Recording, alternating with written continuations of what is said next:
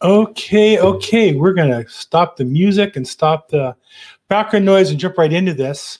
Welcome to Probate Weekly, uh, where we get together every Thursday at 4 p.m. Pacific time.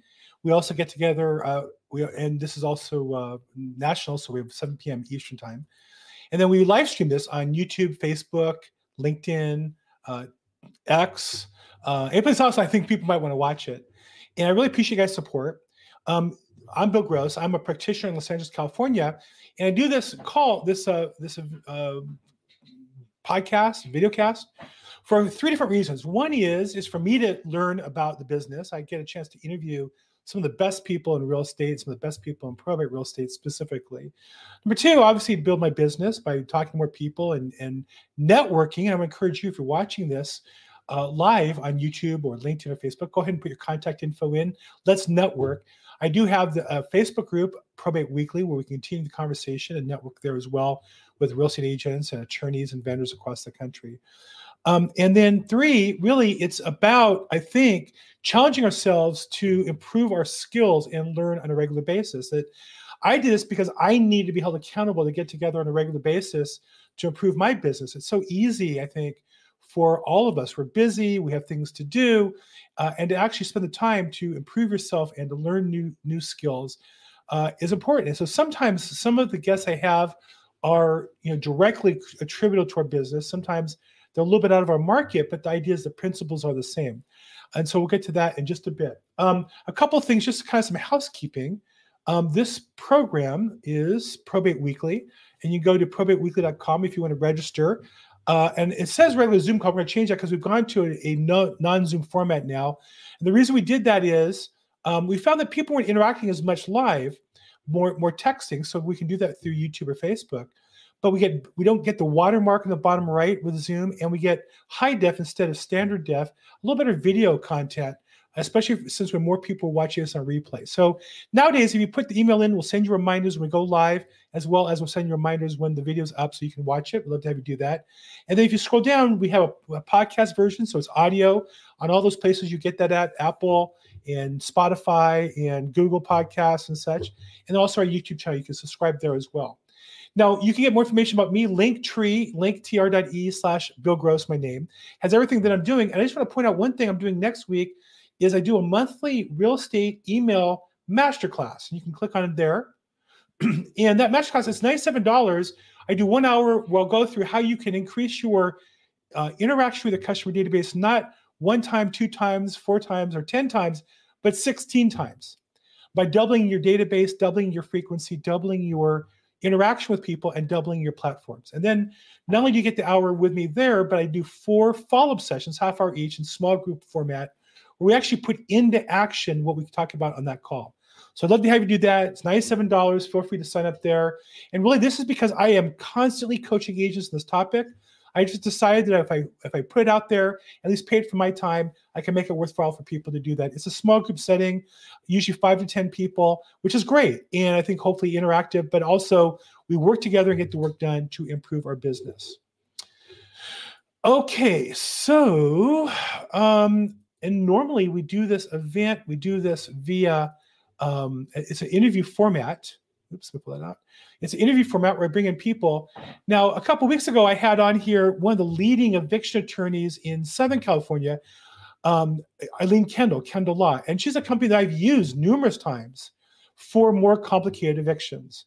Uh, and I came to her because I was looking for the Daniel Bornstein, who's a leading eviction attorney in Northern California, San Francisco. He'll be our guest today, and so we'll have a chance to talk to him uh, shortly as he jumps on the call. I know he's finishing something up uh, right now. Okay, so last week I talked about 11 ways that you can build uh, get listings as a real estate agent. Um, and we and what I wanted to get across there, the point that was so important to me at least, was to say that there's not just one way to do this business and build your business if you're a realtor or investor or an attorney. And so many companies will advertise that you should either buy data and cold call attorneys, cold call petitioners, or do Facebook ads to them. Really a cold methodology. But what I laid out, I think last week, was 11 different ways that you could get listings. And in fact, each of those 11 ways, in my opinion, had what I would call sub niches so that those 11 ways really were hundreds of ways if we really broke it down as the ways that you could do business. And so I thought I'd start off today with uh, would be an additional 11 ways that you can make money in the probate space, whether you're a real estate agent or investor or wholesaler or an attorney or whatever you are. That along the way, there's multiple ways to, and here's the key point I want to make here bring value to your customer. And if you're bringing value to your customer, then you have multiple ways to get paid. Now, the key to this success in business, I believe, if you're going to add additional ways, streams of income, I think is the wrong term because that implies that all that matters is the money you receive. If you have multiple ways to bring value to your customer, what I can assure you is when you're bringing value to your customer, you're going to get paid.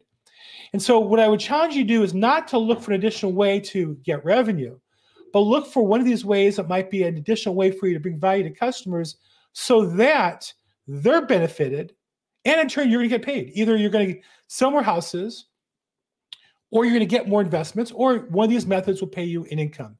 So we're going to talk about them one by one today. And let me see if I can get that. Stop the share, go back, add the new share. and there we are. Oh, that's no good. Uh, I need to put this over here. Let's do that. So remove one second, little technical difficulty here present, screen, present, share, and voila. Okay. So, in the course of being a real estate agent, or uh, let's not talk. Let's not talk about if you're an investor, but real estate agent on this one. You should have a strategy for investing and holding properties. Um, if you're out talking to people who have property to sell regularly, some of those should be opportunities that you might want to buy and invest in. We should buy, oops. Oh no, there's our there's our, our guest, and he's saying he can't get in. Let me fix that problem. Hold on one second. Invite. Here's the link.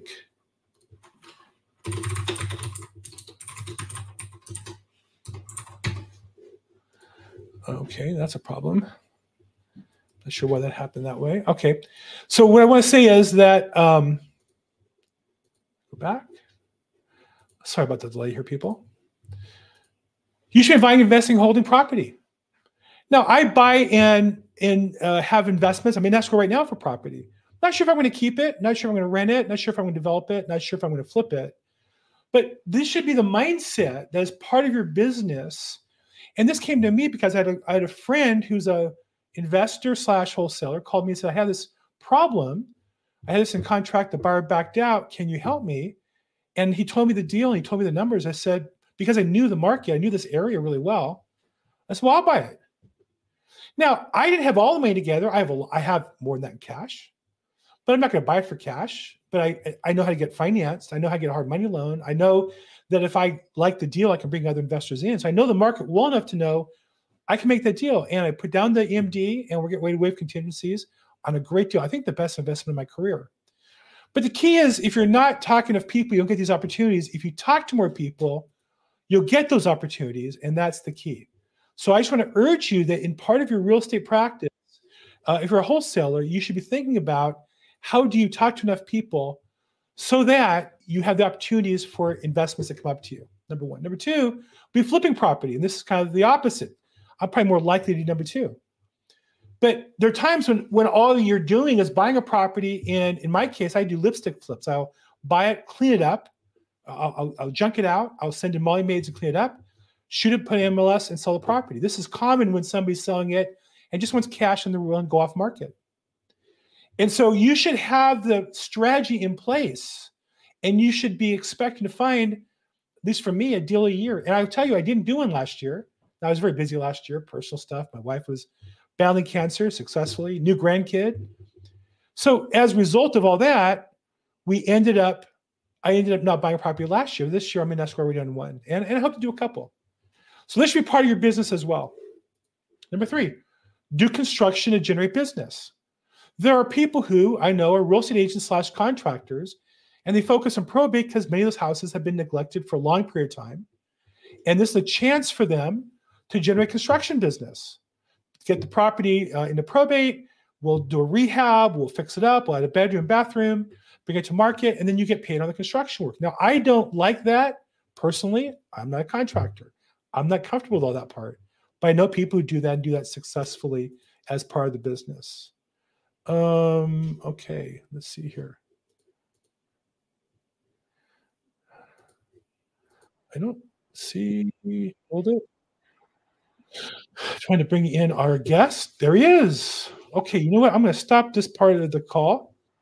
And as I mentioned at the beginning, uh, our, our repeat, um, I'm really excited to bring to you guys today because one of the key parts of my business is evicting somebody. It could be a squatter, could be a tenant, could be a tenant at will, it could be a lot of different things. And while I don't use him as a client because I'm in Southern California, he is in Northern California. He is, I believe, the authority on uh, representing um, landlords and, and evictions, particularly in Northern California. Uh, attorney Daniel Bornstein. Daniel, thanks for coming back to our program. Uh, my pleasure. Thanks for inviting me. Happy to be here and happy belated New Year. And uh, I'm glad things are doing well for you. And please ask me any questions you have. I'm happy to help. Fantastic. So, just a couple quick things. Obviously, he's in a different geography and he's not giving us legal advice, but we're going to talk about different scenarios and hopefully learn and then learn enough that if you have a situation that makes sense and you're in the areas he services, you can contact him and use him professionally. So let's start from the beginning. Daniel, what geography do you support as far as your legal practice? Uh, generally, uh, throughout the uh, Bay Area, reaching up to uh, Northern California, but I have offices in San Francisco and Oakland. We can radiate outward up to Sacramento and down as low as uh, Santa Cruz. Uh, but with the onset of different local jurisdictions having different rent control and just cause eviction ordinances, it really demands a level of expertise locally in order to be able to handle all the different nuances of landlord tenant law. And I think that's a really important point you make that's true in Northern California and Southern, which is that there's this layering of laws, state level, uh, county level, city level. Sometimes you have properties that are in unincorporated county, but the mailing address is the city. How does that get handled? So it's really important when you contact an attorney with questions about a property or you know contract but you know those questions you have the legal description you know what city it's in what jurisdiction it's in and i think find a an attorney that is an expert in that area rather than just a generalist who can service anywhere in California as a paralegal, basically. Uh, absolutely. And in fact, the protocol that I would have to follow. So if you would call me up, uh, first of all, we all know, hopefully, that California has state rent control and state just cause eviction rules. There are exemptions to that. But then, if a local jurisdiction has a more restrictive ordinance, you follow the local ordinance. And so, what I often have to do when I do an intake is the first thing I do is I ask where the property is located. I then have to ask when it was built. Then I have to ask is it a multi unit property? Is it a single family home? Is it a single family home with an accessory dwelling unit? And then I ask if it's a condo. And only then am I able to go through the filtration process and figure out what laws I have to apply and so you want to be very careful. You want to have an attorney who is operating in that jurisdiction because they're going to be more amenable and more understanding of the particular laws. So if you're in Santa Monica, you want an attorney who's handling Santa Monica landlord tenant issues as opposed to your cousin who's an attorney in maybe Palm Springs who's going to help you out because right. attorneys are going to be particularly at a disadvantage and uh, may in fact be dangerous because they don't know what they don't know, which is part of the issue all the time. You know, I think that's one of the things. So many times, real estate agents will recommend an attorney they see do a presentation, and there's some great attorneys who do a great job educating our market, which is important. It's an important role, and and their but their business, in my experience, the ones that do the bigger speeches and presentations, are often um, serving really large landlords, really large multifamilies. Is, is they're more of an eviction mill, and then mm-hmm. once the, the case comes to a litigate situation, which is more and more, they really turn you back and say, "Good luck. Go find an attorney who can help you." And so, as real estate agents and professionals, our job is to vet the situation. If a client just needs a an eviction mill, that's one level of attorney. But when you have heirs and family members that you know are going to fight, or they've already contacted an attorney and executed that, that's when you need to have an expert in the eviction space in that area. And that's where Daniel comes in in Northern California. And then again, the key is to find an, an expert in those areas. So I would, I would just say, and I can add to that is when you ask an attorney, hey, do you do landlord tenant law? And you want a particular type of termination, whether it's an owner move in termination, whether it's removal of a squatter, whether it's removal of a beneficiary, you actually have to ask the attorney how many times do you handle this particular type of termination? Yeah. Because that gets down and drills down to whether the person is capable of doing it. You want to hire an attorney who can see over the horizon of your dispute and be able to remedy it and feel comfortable that they have a comfort level on that t- typical fact pattern. And I also think that we can make their time more valuable or efficient by pre-giving information. He gave you a whole list of things he asks. As a realtor, I have access to that in the public record information in the MLS. There's no reason why I shouldn't have sent that to the attorney ahead of time and have it in my hands when I'm on the phone with them to answer those questions. When's it built? What's the zoning? What's the is a single family or condo? Those are things that by mm-hmm. working together we are more effective. When we just throw out an attorney's name, we kind of throw our customers of back out in the wilderness, and they're going to get perhaps perhaps get a good attorney or perhaps get eaten by a lion along the way. So I, I, that analogy just didn't really work that well, but I, I started with it. Okay, so let's talk about you know, before I go into the details, I would like just to ask you, because one of the things that fascinated me the last time we spoke was your hyper focus, which I think is your strength in this area. I got to think when you started this process, that was a little bit of a scary decision, or did that process develop over time? How is it that today you're so hyper focused in this area? I know you're probably too busy to take on other stuff, but when you made a decision, what was your thought process? The thought process was that uh, you could come out of law school and be a civil attorney and immediately help people in this space because there are so many disputes involving landlord tenant matters. Yeah. And once you get comfortable in this area and you do good work, the business keeps cascading and cascading. And I will have, I've been doing this for over 30 years. I will have a client who, uh, in 20 years ago, had a landlord tenant dispute. I haven't heard from him in a decade and a half or 20 years and he pops back up and says daniel you did good work for me at the beginning of 2020 or the beginning wow. of 2000 i'm coming back. I have another uh, problem. Wow. And the beauty of uh, being a attorney for housing providers is that people come to you they have a thorn in their head which is they have a failed relationship that they thought was going to be in good faith a great relationship. It failed and until you resolve it they can't really relax and so I'm very proud of being able to resolve disputes and allow people to function post the dispute healthy without that anxiety. And then thereafter, I'll see them in five years, I'll see them in 10 years when they have another one. But hopefully, it's a long distance between each time. You know, you use a key word that I wouldn't normally as- ascribe to your niche, which is relationships. But I do know when I interviewed the top multifamily operator in the South Bay here in Southern California. Uh, South Bay is like Torrance, Redondo Beach. They emphasize so much the vetting of the tenants, the communication to the tenants before they move in, you know, pre-screening, and then while the tenants are there, relationships that they feel that's what keeps their disputes down, their delinquencies down, what got them through COVID. And I think so many times investors wrongly look at uh, tenants as merely post uh, post office box checks that should come in and miss the part that if you have a bad relationship, you're kind of more open to a legal problem. True or false? Oh, I, I agree. I, the biggest decision is who you allow into your building. Um, and sometimes looking at a piece of paper and uh, checking boxes and uh, not actually having that dialogue with the person right. uh, is a foolish choice because once you put someone in, it's very hard to get them out. Right. And uh, while they're in, maintaining a great level of communication with them is really a reflection of uh, treating people with dignity.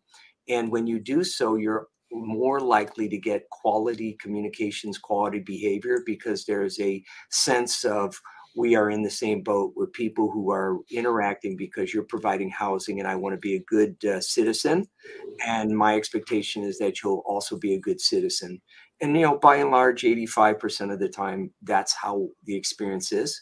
But there are uh, fissure points uh, in this relationship that create uh, opportunities for disputes, and uh, that's where, of course, uh, I'm available but my strong preference is uh, to resolve disputes as quickly and as cheaply as possible. And you know, I will tell you, there's two different types of attorneys. There's one type of attorney who likes disputes, and it's like um, it gets a rise out of them. And there's other attorneys who don't like disputes and want to resolve them as quickly as possible. Right. I find myself in that second category where I really want to get a dispute resolved so that the client can move on. And usually it's good business practice to try to do so as efficiently as possible. Enlarging a dispute is, is not a good choice. And I would imagine the best re- resolution of a dispute is not to have a dispute in the first place. If you can avoid it, avoid it. And um, avoiding it, as you sort of foreshadow, sort of intimated, is quality relationships at all times, especially with those people who are inside your building yeah. and treating them with the level of dignity and respect that you would expect if you were in that building. Right. And uh, when you do that, you engender a uh, environment that uh, reduces the risk of conflict. So we're going to get into some specifics here real quick, but before we do some quick housekeeping, if you're watching this on a live stream, feel free to put questions in. If you're watching on YouTube, I see we've got a group there uh, Facebook, LinkedIn. Feel free to put questions there. I'm going to catch them live and I'll feed them as and when appropriate. As well as feel free to put your networking information there so we can all work together and generate some business. I do want to say this is Probate Weekly. We do this every Thursday at 4 p.m. Uh, Pacific time. And if you want to sign up, go to probateweekly.com, register here, here for reminders. If you scroll down, there's the podcast version, audio version, or you can subscribe on YouTube. Really excited to have a returning guest, Daniel Bornstein, Bornstein Law um, from Northern California. I, I, you know, I will say he is the authority on evictions in Northern California, and I've I followed him pretty closely and watched his his uh, blog and in the media and things he does. He's just a fantastic resource. I'm really excited to have him here again. So it's bornsteinlaw.com if you want to reach out to him, uh, and we'll have other contact information in the um, description below. When we're done today, you can continue the conversation. ProbateWeekly.com on Facebook. We have about 3,700 members. If you're looking for referrals for agents or attorneys around the country, great place to ask for it. You're also welcome to post your own uh, content. Courtney Rollins, we help him build his YouTube channel. Feel free to post your content here as well. Kevin Bemel as well does that. Feel free to put your probate related content to help you build your business. And then if you want more of what I do, I'm at Linktree and linktr.ee slash Bill Gross. And I want to point out next week, we're having our real estate email masterclass. I get together and do this about once a month.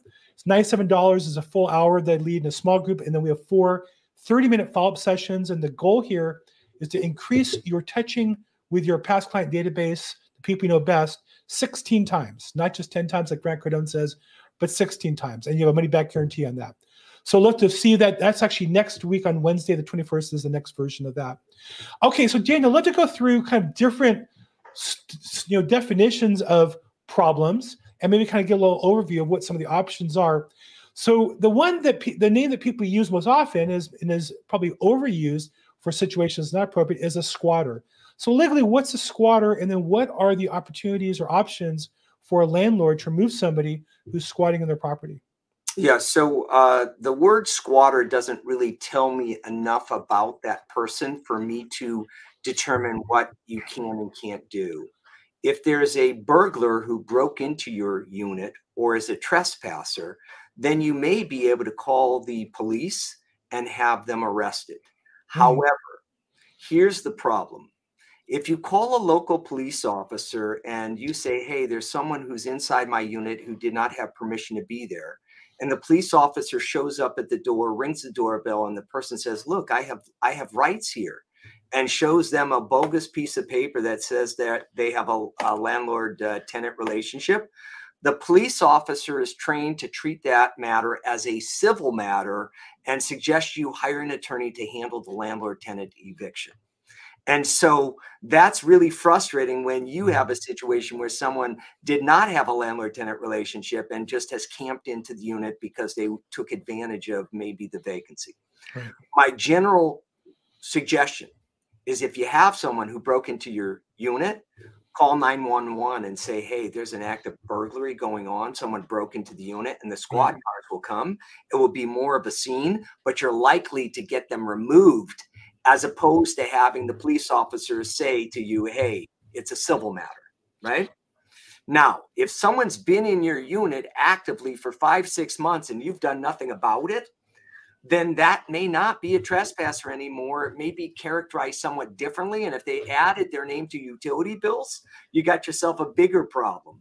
In that situation, that prop that person probably we would consider the person maybe a licensee, someone who had de facto permission to be there. And then you have to rescind permission. They're not a tenant, they're a licensee. You rescind permission by writing a formal letter rescinding the uh, right to occupy. And if they're still there after you rescinded permission, then you have to file a lawsuit. And that's typically no different than family members who have a child who's not doing well, an adult child, and they offer them the use of a house that they own. Right. right. Not a tenant because there's no landlord tenant contract, there's no lease agreement. Uh, the person is because of your family relationship being given the opportunity to live in a house. And that person never got their life together and they have been enjoying the benefit of that house without any sort of expectation of compensation and they continue to live there until you're so frustrated that you want them out. In that situation they're not a tenant. They don't have tenant rights. They're a licensee. They had permission to be there and you have to rescind permission and thereafter, if after you sent them a rescission of their right to occupy, you um, they still are in the unit, then you would file what's called a forcible detainer action or an unlawful detainer action, and it's a different type of eviction, but the process is pretty much the same. So, so we have a trespasser, we have someone who uh, burglarized the place, then we have people who have licensed to occupy the premises who are not tenants, and then we have tenants. So let's let's go back a little bit. Okay, we've identified that. Let's let's take them one at a time. So the key on the trespasser is if you catch them day one and the police show up and they've broken in and there's crack pipes, you know, the typical scenario, there's crack pipes, maybe there's some blankets, maybe there's uh, the utilities are off, maybe there's a, a little hot plate or something in there. Um, the police are are open to in LA now post COVID removing them. Mm-hmm. But if they've been there for five months and they're and they're living in the beds and they're living in it looks like somebody's living in the property, that's the licensee problem. They're going to pretend they're a licensee, or they could pretend to be, or they could pretend to have a lease. And that so the key there is get them out and secure the property, keep them out would be how to deal with the squatters up front, right?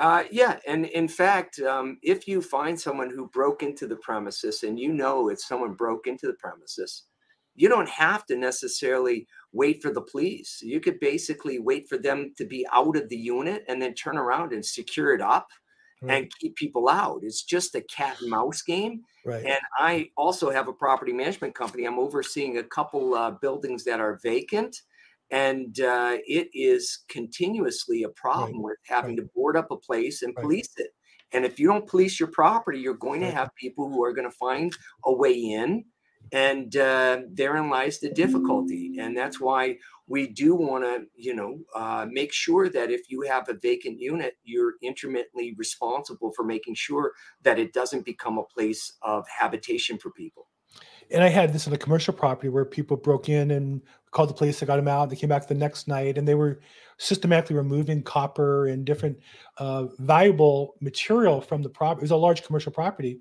The property went down in value from about three million dollars to one point four because by the time they're done, the electrical shot, the plumbing shot, mm-hmm. and uh, and and also a buyer is, is concerned about you know getting them out and them coming back or retribution or whatever. So uh, again, the key is if you can get them out front, but you got to secure the property. Not so simple. You know, we boarded up, we put fences up, gates up, we had security companies.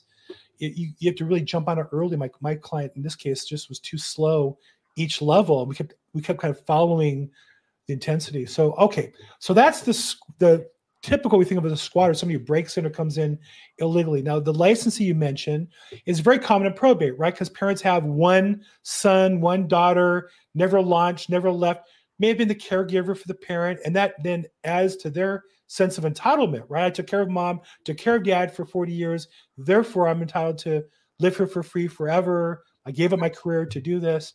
And there's two or three other heirs who might be entitled to say, well, no, the house is one third mine or two thirds ours, and and we want to sell it without you. So, um, you get involved in those cases, and what's that process? You mentioned the licensee, you're sending the license, and then you have an unlawful detainer process. What's the process like to get them removed? So uh, I do handle this quite a bit, and I have a, a, a great deal of resources of uh, uh, probate attorneys, trust and estate attorneys who will come to me and say, Daniel, I've got a, I, I've got a beneficiary in a unit Right. Uh, the other family members would like to sell it. The beneficiary is going to receive the accrued benefit of the sale, but the right. bigger issue for that beneficiary is they don't need, they don't have a place to leave to go, and they've right. had a good run, so they don't want to cooperate. In that situation, the administrator of the estate can hire me, and I will send the beneficiary a letter saying um, you need to leave. Your uh, right to occupy is rescinded and uh, if they don't leave, then we file a lawsuit. And that's usually a 60, uh, I would say, two to four month process after the lawsuit's filed. Generally, it results in the person vacating. Uh, and usually, if they're a beneficiary, I try to explain to them that you are shooting yourself in the foot by camping in this uh, building. You're actually impeding your ability to maximize value out of the estate. And two, you do this long enough, you may end up losing some credit, uh, uh, some aspect of your beneficial interest because of what you've done to the estate. So I'm usually able to finesse something to get a vacancy. Yeah, and just to, to elaborate a little bit on what you just said, so what you're saying is potentially, while they would benefit from one third of the sale of the property in some cases, they might be liable for all the expense of getting them removed and all any losses and any marketing losses because of the property. And as a result of that, that's going to come out of their side. They're, they're going to pay much more than they would otherwise have to pay if they moved out and help support a timely sale. Yeah. And it's a, a real tense situation where you have family members and one brother yep. is letting the family down because uh, you're at this point where they need to be cooperative and make a move.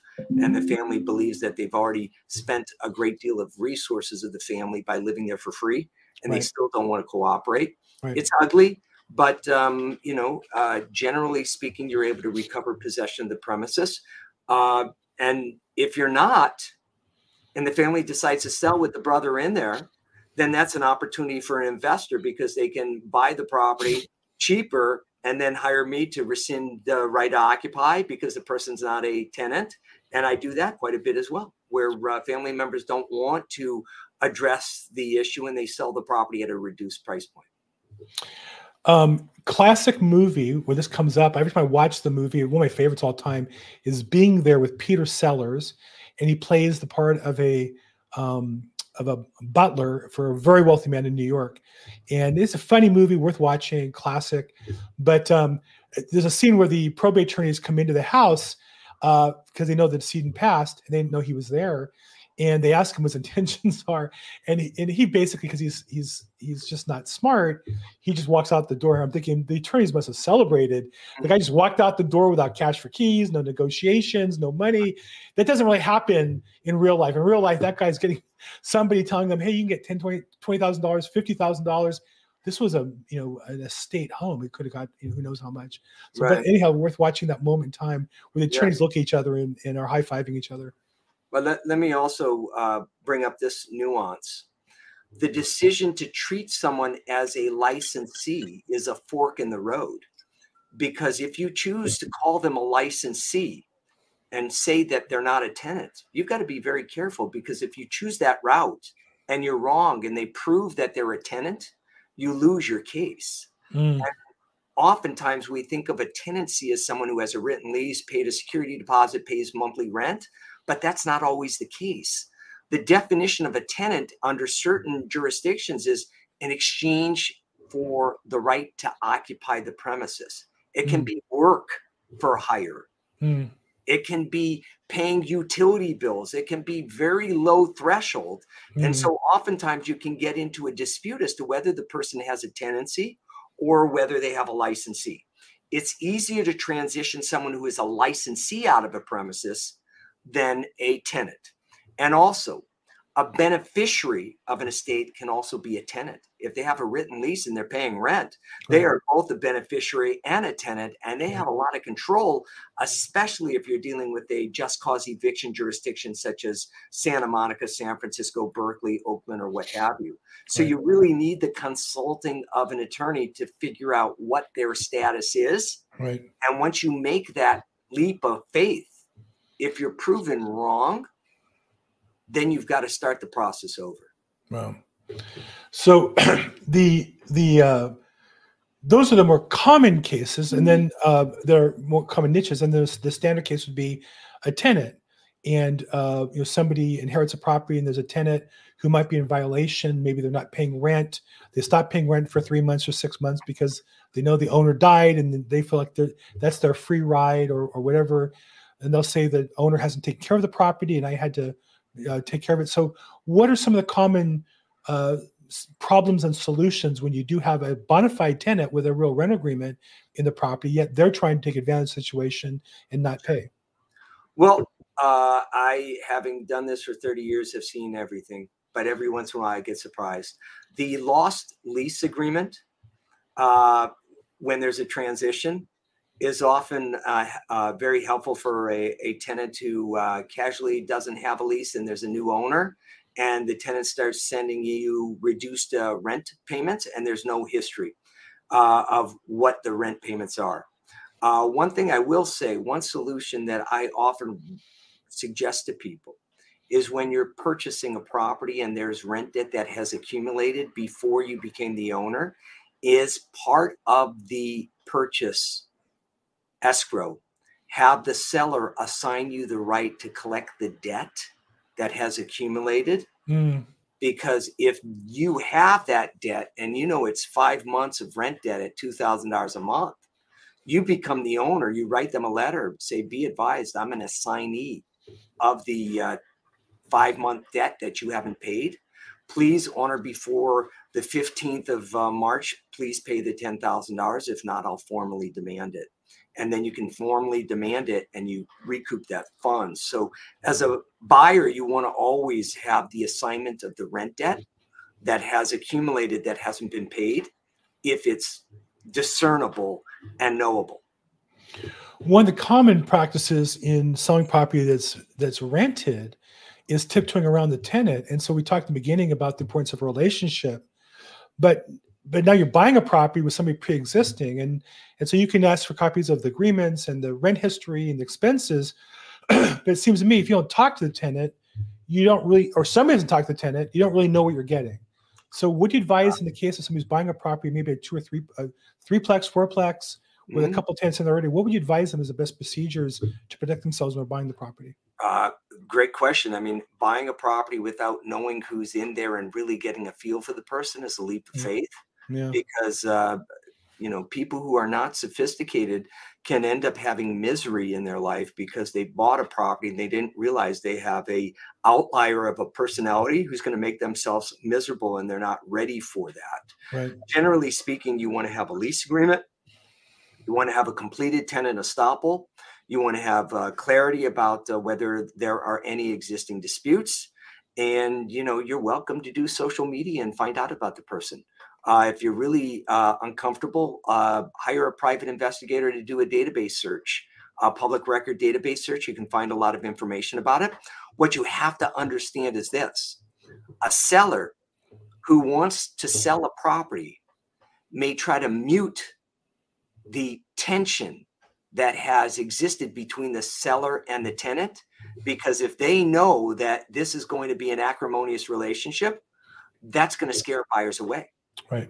And so oftentimes you don't know how bad it is until after the fact because the seller's not going to disclose it because it will affect marketability and value of that property. Because a property value is not just replacement, it's rent roll, cash flow, and also who you have inside there and how much misery they're going to cause or how wonderful they're going to be. uh, because that is a, a, uh, variable that you have to consider. Excuse me. Diana asks, um, is this being recorded? Yes, this is on YouTube. You can go to episodes.probateweekly.com and you can see all the episodes, including this one on recording. Um, and Cass is asking, what does licensed title mean? I don't think I heard you say that phrase. No, I, I, I didn't say title. I said license, a license agreement. A license is where someone has permission to be in the premises. And by virtue of you giving them permission, you can always rescind permission to occupy. That's distinctly different than if they have a legal tenancy where they have a contract and they're paying rent and it's a formal agreement. That's a tenant. So we have different categories. We have the trespasser, we have a licensee, and we have a tenant. And knowing what you have is vital to knowing what you can and can't do and what hamstrings you have in how you handle that post purchase relationship. And I think the way I, I, try to think, remind myself of those three statuses is the, the there's the people who don't have permission to be in the property at all, but are there. There are people who had who had permission, but that permission may have expired, or you can terminate it and then mm-hmm. people have a legal contract that establishes their permission and you need to kind of work within the form of that contract as well correct and it can get very complicated and very cumbersome right. uh, one simple example is a resident manager right a resident manager who is given the right of occupancy as part of their employment relationship is a licensee. And typically, in the employment relationship, if you terminate the employment relationship, you can ask them to leave because they're only licensees. Mm. However, if the resident manager, as part of their resident manager position, was paying rent, when you terminate them, they go back to their tenancy. And that's where it can be cumbersome. Wow. wow. So it can be really complicated Suffice it to say, when you're in a situation where you're trying to discern what the status of the person is, go and talk to an attorney who has comfort in this area and they can ask you the right questions. And then you make a uh, choice of what category and then you act accordingly. One of the, um, I think, common mis- misperceptions of landlords is they, they don't ever read the contract that they signed to their tenant. And oftentimes those contracts give them the right to do periodic inspections of a property and or um, show the property. Uh, and, and I see the default conditions I see are giving notice 24 hours in advance, not setting an appointment or getting permission. And so I think this obviously gets down to the relationship, right? If you're if you're the owner, you have a good relationship with the tenant, they're going to work with you a little bit. If you have no relationship, it's hard to enforce your rights. Like you can say all you want, I have the right to come to the property and inspect it, but that right might cost you and, and particularly in a probate where you have maybe an owner who's deceased and it's been vacant for months um, so how do you advise owners of property when they're buying as far as those rights are you the right to see the property the right to inspect the property obviously you're going to recommend they see all of them if they can and how about on also um, enforcing those rights when you're uh, an owner of a property maybe you've inherited it uh, how do you go about and how important are those rights to maintain uh, very important to maintain. Uh, I'm dealing with all sorts of issues of access. Um, if a owner doesn't have keys, uh, how to handle not being able to access the building in an emergency. Owners who are buying post foreclosure properties with occupants who they don't know are in there, but they got what they believe to be a good price, but they haven't seen the inside. Um, I have different approaches. Uh, generally, uh, you do have, uh, per California law, as an owner, the right to access a unit upon 24 hours notice, uh, as long as you post it and as long as you're not using uh, it to harass. But here, you can post a notice. If you don't have keys and the tenant's not going to let you in, you got yourself a pickle. And I have people say, well, I'll get a locksmith to open up the door. And I'm like, I'm not so sure I'm comfortable with you getting a locksmith to break open a door simply because you don't have a key. What I recommend is a different approach. So, for instance, let's assume you bought a property, you don't have keys, and you've asked a tenant for keys, and they still won't give you keys, and you don't have a written lease agreement. Well, under California law, you have the right to enter, but if you can't enter because the tenant's not allowing you to enter, then what do you do? What I recommend you do is as follows go to a locksmith, and have them pre-cut keys to a new lock. Deliver the pre-cut keys with a letter to the tenant saying, "We are delivering you pre-cut keys to a lock that will be installed in 72 hours." Be advised, we're entitled to make an alteration to the premises we own, and we're entitled to do so because in an emergency we want to have access to the property and we are not doing anything to harass but other than simply have keys to a building that we own. You give them the keys first then you change the locks and Mm, therefore you cannot be accused of a lockout because you pre-gave them the keys. Wow. that's one approach. Now if you have a recalcitrant tenant who's looking for a fight their easy solution is after you install the new lock they turn around and replace it with their old lock or they Sure. drill out the cylinder but that cat and mouse game is always available to people Right. but the solution of delivering keys that are already pre-cut for a new lock is what generally serves the purpose of you gaining access and Hmm. remember if you post a proper 24 hour notice you're allowed to go in you don't have to wait for the tenant to give you permission Right. but as you indicated before, we want to have great relationships with people. Right. We want to come into a unit because we want to inspect it because we have to keep the place in habitable condition. We're not there to spy. We're not there to do anything except for make sure it's a safe, wonderful space for a tenant to flourish. And if it needs repairs, we need to do it. If we need to make sure carbon monoxide detectors, smoke detectors are functioning, we go in. We don't do it once a month. I like to do it at least twice a year, or I like to do it if there's a need for repair. Other than that, I want people to enjoy themselves and only enter the unit when it's necessary. I had a buyer once who, when he was investigating the property, determined that a particular tenant with low rates, long-term service, had like an, uh, a, an accumulated family of about eight people living in a two-bedroom apartment, which was by city code unlawful. Right, you, there's limits to how many people can live in a property from a health point of view because there's only so much plumbing and water and those kinds of things. And so his strategy was to buy the property and to verify that there were more people living there, and then to file a complaint and use that as a way to kind of leverage them out. And I said, you know, you're really, you're just really cruising for bruising there because just like you can start with legal warfare, so can they.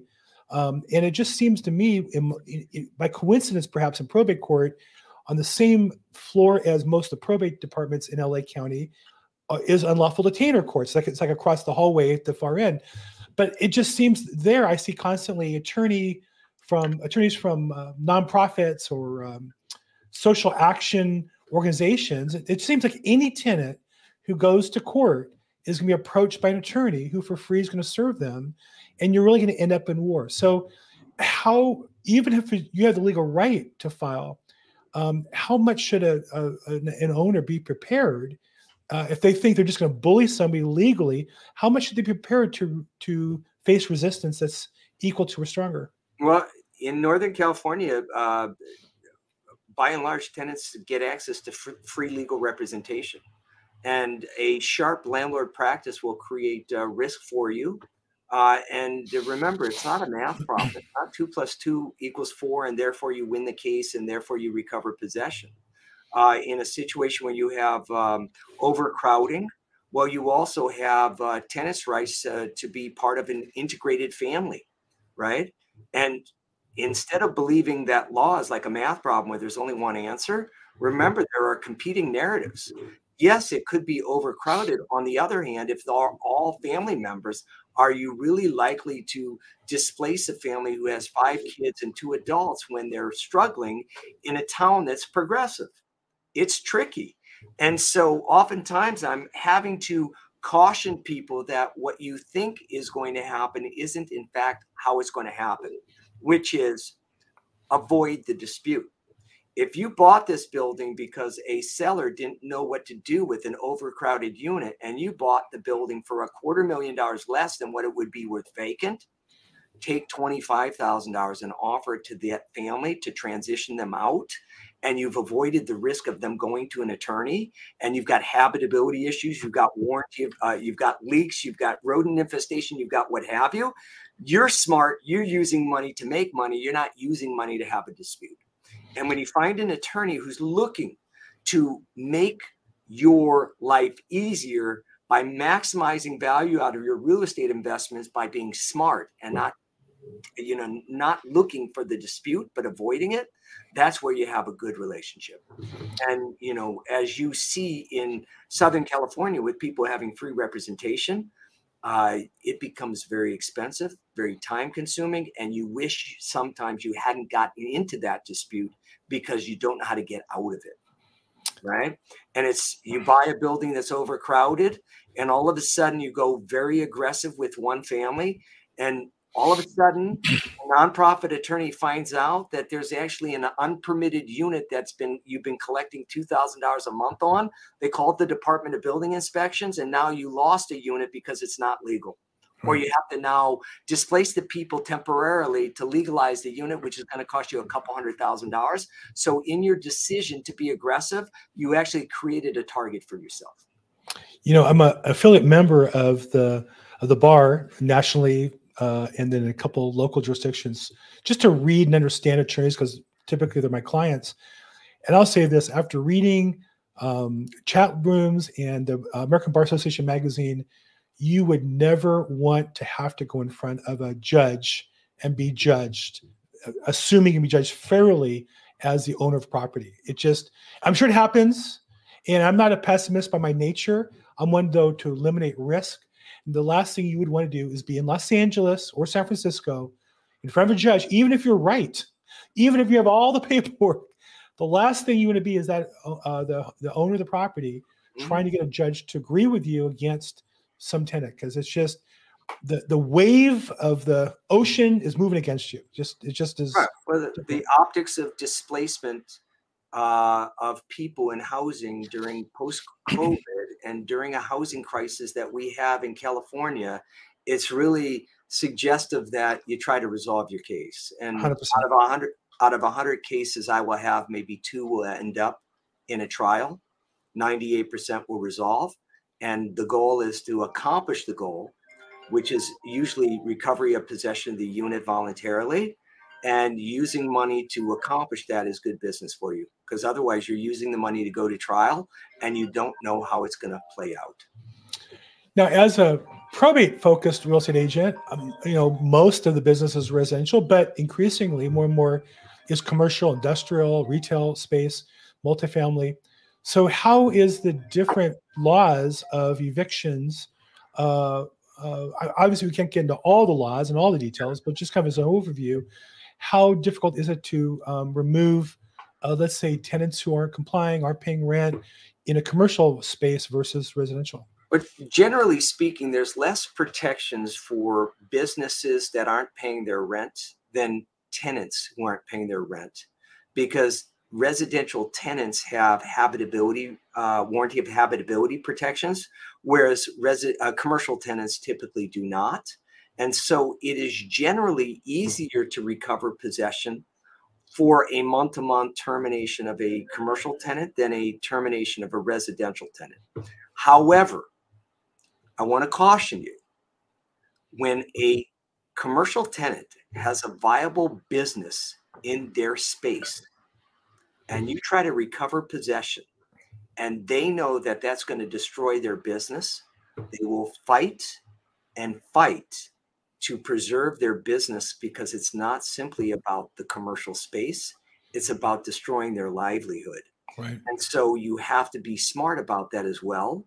Right. And also, you have to tuck in your pride because sometimes keeping someone in a unit, despite the fact that you have friction, is good business because you have cash flow coming. And for commercial businesses right now, where a tenant is hard to come by in certain parts of California with the uh, collapse of uh, office space, with the uh, uh retail collapse, with restaurants going out of business, if a tenant who's paying you $12,000 a month comes to you and asks you for a rent reduction to 8,000 so they can keep their business going and you say no and they give you back the keys only for you to have 12 months of a vacancy right. and then your new tenant is now paying you 7,000 because you couldn't find a um, market rate tenant anymore, you would have wished you've worked with that tenant. So there's more working with tenants in a business component Right. You've got to be smart, not Right. aggressive.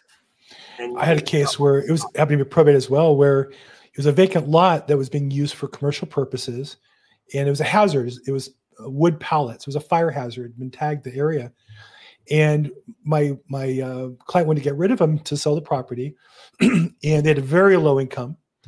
And, and I tried to explain to my client the problem is that it's cheaper for him to pay attorney's fees to fight in, in a winnable case than it is to move and pay market rent. He was paying like fifteen hundred a month, and the market rent was six thousand.